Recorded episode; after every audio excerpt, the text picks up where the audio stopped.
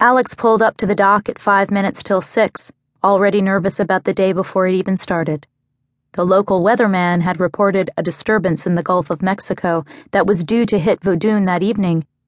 The sky was already gray and overcast and made everything seem even grimmer.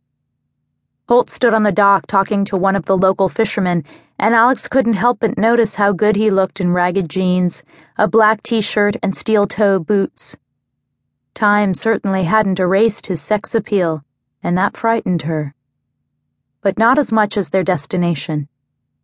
Twenty years ago, Alex had promised herself she'd never set foot in the swamp again, and all these years she'd kept that promise. Erica and Sarah were the only reason she was going there now. Let's get this over with. She climbed out of the car and reached back inside for the two coffees in the center console. The fisherman was still talking to Holt, who gave her a nod as she approached. When the fisherman saw her, he wrapped up his conversation and headed to his boat. I hope that's strong and black, Holt said. Alex handed him one of the cups. Is there another kind? Not in my book. Holt took a sip of the coffee. You ready? She sat her coffee down on the pier. Yeah, let me grab my things. She hurried to her car and pulled her backpack from the passenger seat. Slinging it over her shoulder, she headed back to the dock. Holt looked down the bayou, then back at her feet. This is going to be rough. I'm glad you wore good boots. Just because I live in the city doesn't mean I've forgotten what the bayou's like, Alex said. She placed her backpack on the pier and removed a 9 millimeter from the side pocket. She checked the clip for the third time that morning, then slipped the gun back into the pocket, zipping it tight. I don't remember nines when we were kids, Holt commented. Or is that something you picked up in the big city? Actually, it belongs to Miss Maud. I paid her a visit last night after I got Sarah to sleep. Miss Maud? The crazy old cat lady on Miller Lane? No, Miss Maud, who likes cats, whose father was a precision military weapons specialist, and who happens to have a target gallery in her barn. That explains a lot, Holt said, especially about her single status.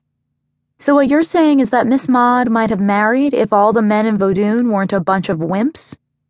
I think it's safer if I don't say anything else at all. He took another drink of his coffee and glanced down at her mug, which was still sitting on the dock. She placed her backpack in the boat and scooped up her coffee. Don't even think about it, she said. I'd kill people for less. Holt sighed and untied the airboat from the dock. I don't know how far I'll make it on one cup of coffee. Alex stepped into the airboat. There might be a full thermos in my backpack, but you're going to have to earn it. Holt pushed the boat from the dock and jumped in with a grin. Well, why didn't you say so? He leaned over, preparing to kiss her. Alex put one hand on his chest to stop him. Not like that. That used to be the way I earned things. The price has increased. Inflation, you know. He raised one eyebrow. I guess that's what happens when things age.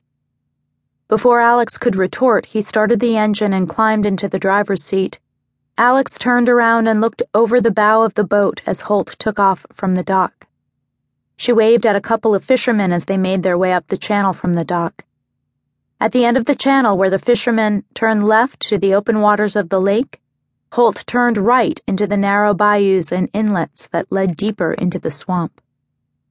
Holt slowed as they progressed through the tiny channels, the edges of the airboat sometimes scraping the bank on both sides.